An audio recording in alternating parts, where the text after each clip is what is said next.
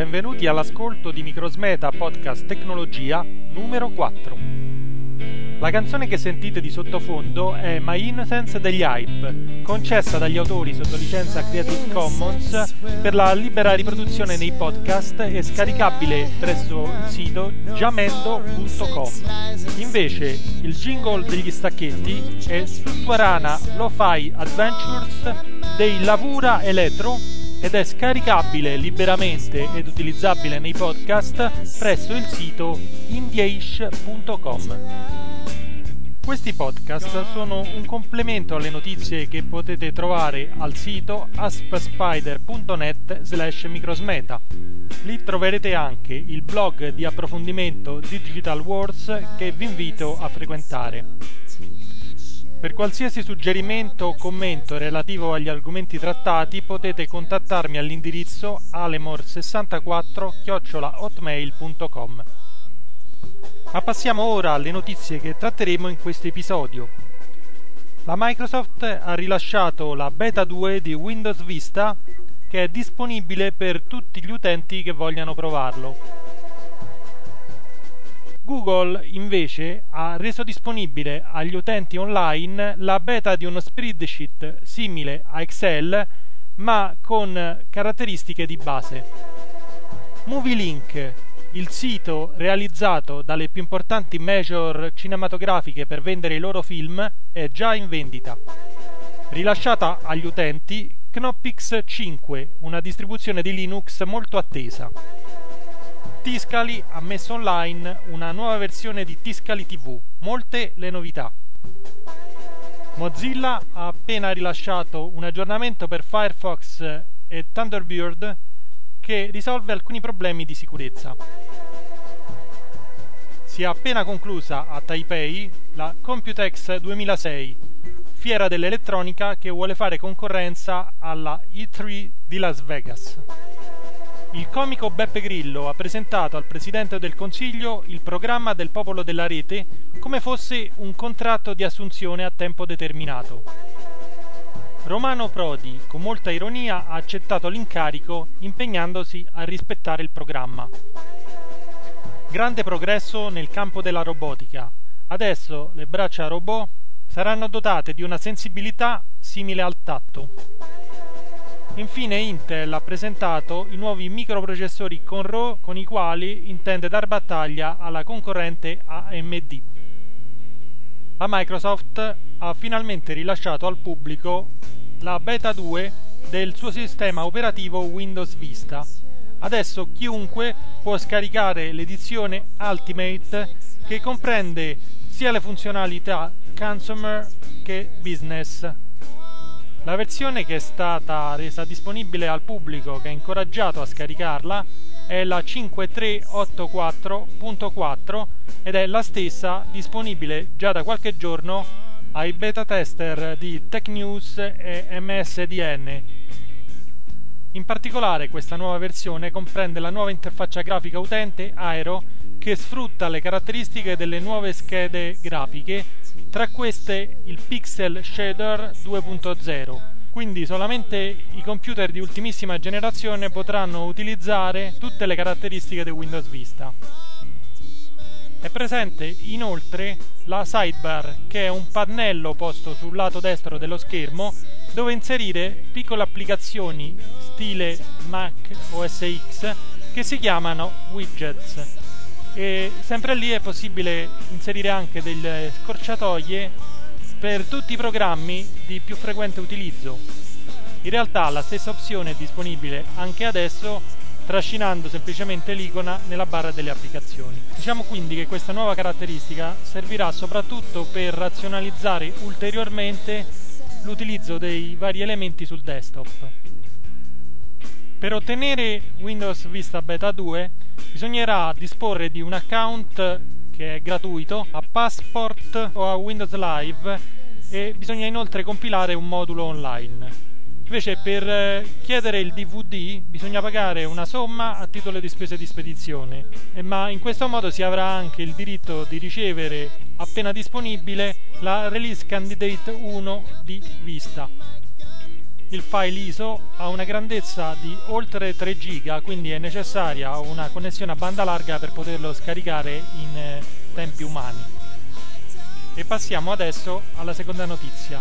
Google ha reso disponibile la beta 2 del suo spreadsheet che si pone in eh, diretta concorrenza con Excel della Microsoft. È un eh, spreadsheet con caratteristiche limitate, ovviamente, ma che può essere usato direttamente da browser online e consente di creare fogli di calcolo base da zero, eseguire l'upload di spreadsheet, worksheet nel formato CSV e XLS, effettuare l'editing semplificato tramite toolbar, cioè impostare il grassetto, la modifica del carattere, il colore delle celle la possibilità di condivisione istantanea dei fogli elettronici tramite indirizzo email, l'editing in real time con altri utenti tramite una finestra di chat on screen, l'accesso da qualsiasi computer che sia connesso ad internet e che abbia un browser compatibile con l'applicazione. Infine è disponibile lo storage online o la possibilità di salvare i propri file in locale. Ricordo che i link a tutti i siti nominati in questo podcast sono poi disponibili presso il sito aspspider.net slash microsmeta. Ma passiamo adesso alla prossima notizia.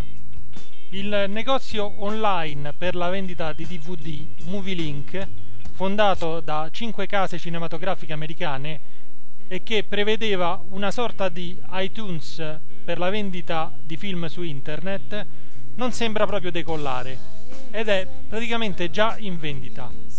Il motivo dell'insuccesso è sicuramente il modello di business adottato. Infatti i file scaricati godono di scarsissima interoperabilità e sono riproducibili solamente con media player di Microsoft poiché utilizzano sistemi di digital right management. Pare che Blockbuster sia tra le aziende interessate all'acquisizione. Ma certo, se non rimodulano un po' l'offerta, sarà difficile che eh, con dei prezzi così spaventosi e dei limiti imposti all'utenza così poco attenti alle esigenze dei consumatori paganti, possano avere il successo sperato. Passiamo ora a Linux. È disponibile da alcuni giorni Knoppix versione 5 è una major release della celebre distribuzione di Linux Live, già mostrata al CeBIT 2006 di Hannover. Tra le caratteristiche principali di questa versione marchiata 501, alcuni bug fix, il kernel 2.6.17, KDE disponibile nella versione 3.5.2, GNOME nella versione 2.12 Xorg nella versione 7.0 e OpenOffice nella versione 2.0.2 che è l'ultimissima disponibile. Pure in questo caso il link dove poterla scaricare è disponibile presso il sito aspspider.net slash microsmeta. Ma cambiamo ancora argomento e parliamo di Tiscali TV. È stata infatti presentata la nuova versione della TV digitale di Tiscali, dove accanto ai film italiani e stranieri ci saranno anche contenuti per così dire di nicchia, ovvero documentari corti, video autoprodotti degli utenti e talk show. Sono disponibili varie aree, tra cui TG Top News, TG Sport, le news, corto web, i-television, i trailers, tv, documentari e videoclip. In particolare volevo segnalare la trasmissione Digitalk, che è una trasmissione realizzata da Sky e che affronta i temi più discussi in campo tecnologico, dal voice over IP al wifi.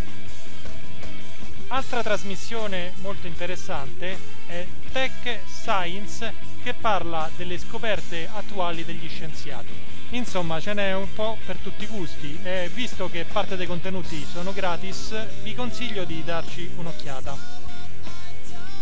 Passiamo ora all'aggiornamento per Firefox e Thunderbird. È disponibile da poche ore sul sito di Mozilla e localizzato anche in italiano l'aggiornamento alla versione 1.5.0.4.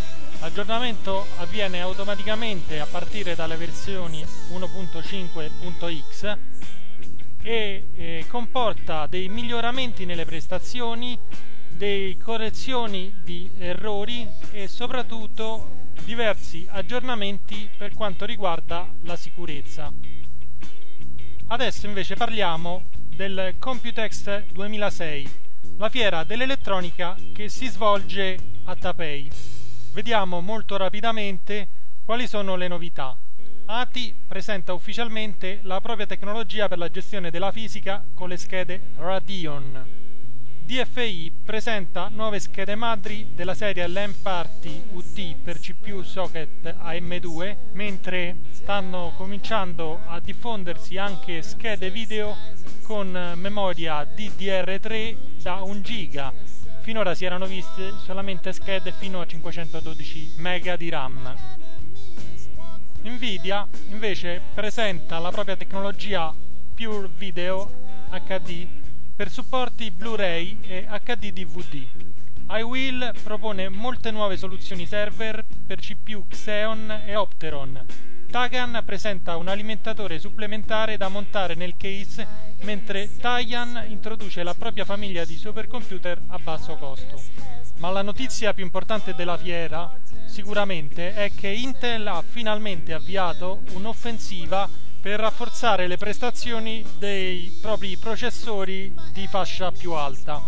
Infatti finora AMD offriva con la serie Atron AMD 64 X2 delle prestazioni maggiori con consumi molto ridotti rispetto a quelle dei modelli corrispondenti per velocità della Intel. Il prossimo microprocessore della serie Core 2 Extreme avrà una frequenza di clock di 3 GHz, esattamente 2,93 GHz, e sarà anche molto facile da overclockare. Alcuni laboratori sono addirittura riusciti a spingerlo oltre i 4 GHz. Per sfruttare bene la frequenza di clock, Intel ha dotato il Core 2 Extreme di una cache L2 condivisa di 4 MB e questa quantità si troverà integrata anche su alcuni modelli di Core 2 Duo di fascia alta. I primi risultati dei benchmark relativi al Core 2 Extreme sono stati pubblicati da Extreme Tech e sembrano indicare come il nuovo chip abbia una marcia in più rispetto al Pentium Extreme e anche eh, rispetto all'Atron 64 FX62 di AMD sembra essere migliore. Da parte sua AMD non starà certo a guardare e ha recentemente annunciato i piani per controbattere con eh, una nuova piattaforma dual socket 4x4 in arrivo già entro la fine dell'anno il processore Intel Core 2 Extreme. Vedremo quindi nei prossimi podcast chi uscirà vincitore da questa battaglia. Passiamo ancora ad un altro argomento e parliamo del comico Beppe Grillo. Egli ha presentato al Premier proposte elaborate insieme agli utenti del suo blog beppegrillo.it e redatte insieme a esperti informatici e legali.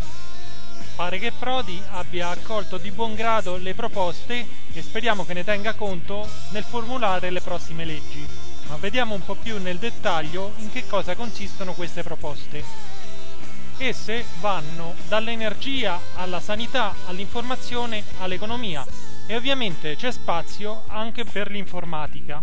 Per quanto riguarda Internet, ad esempio, si chiede l'accesso gratuito per ogni cittadino, l'abolizione della legge Gasparri, la copertura della DSL su tutto il territorio nazionale, la statalizzazione della rete telefonica oggi di Telecom Italia attraverso l'acquisto a prezzo di costo, il lancio del WiMax, l'eliminazione del canone telefonico per l'allacciamento alla rete fissa, l'abolizione della legge Urbani, definita dallo stesso autore un obbrobrio, e altro ancora. Speriamo proprio che questa volta l'appello del popolo della rete attraverso le primarie dei cittadini venga ascoltato e l'Italia possa sbloccare la situazione di impasse in cui versa in particolare il settore della information technology e che non può progredire senza incentivi all'impresa, ricerca e nuovi investimenti. Infine, una buona notizia che non riguarda direttamente l'informatica, ma la robotica. I robot saranno presto dotati di una sensibilità simile al tatto. Almeno di questo sono convinti gli scienziati dell'Università del Nebraska. Hanno infatti messo a punto uno speciale tessuto che tramite la conduzione elettrica riuscirà a fare percepire, per esempio, a un chirurgo che sta operando un paziente o ad un astronauta dello Space Shuttle che sta montando un pezzo della stazione spaziale orbitale, la consistenza degli oggetti che sta manipolando.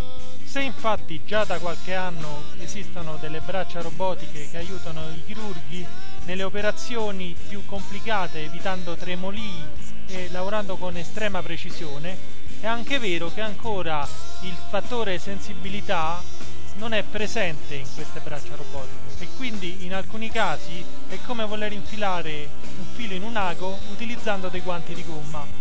Quindi questa è una notizia particolarmente importante che meritava di essere inserita in questo podcast che parla di tecnologia. E con questa notizia abbiamo terminato questo episodio numero 4 di Microsmeta Podcast Tecnologia. Vi rinnovo l'invito a contattarmi tramite l'indirizzo di posta elettronica alemor64 hotmail.com e a frequentare il blog Digital Awards disponibile presso il sito aspspider.net slash microsmeta.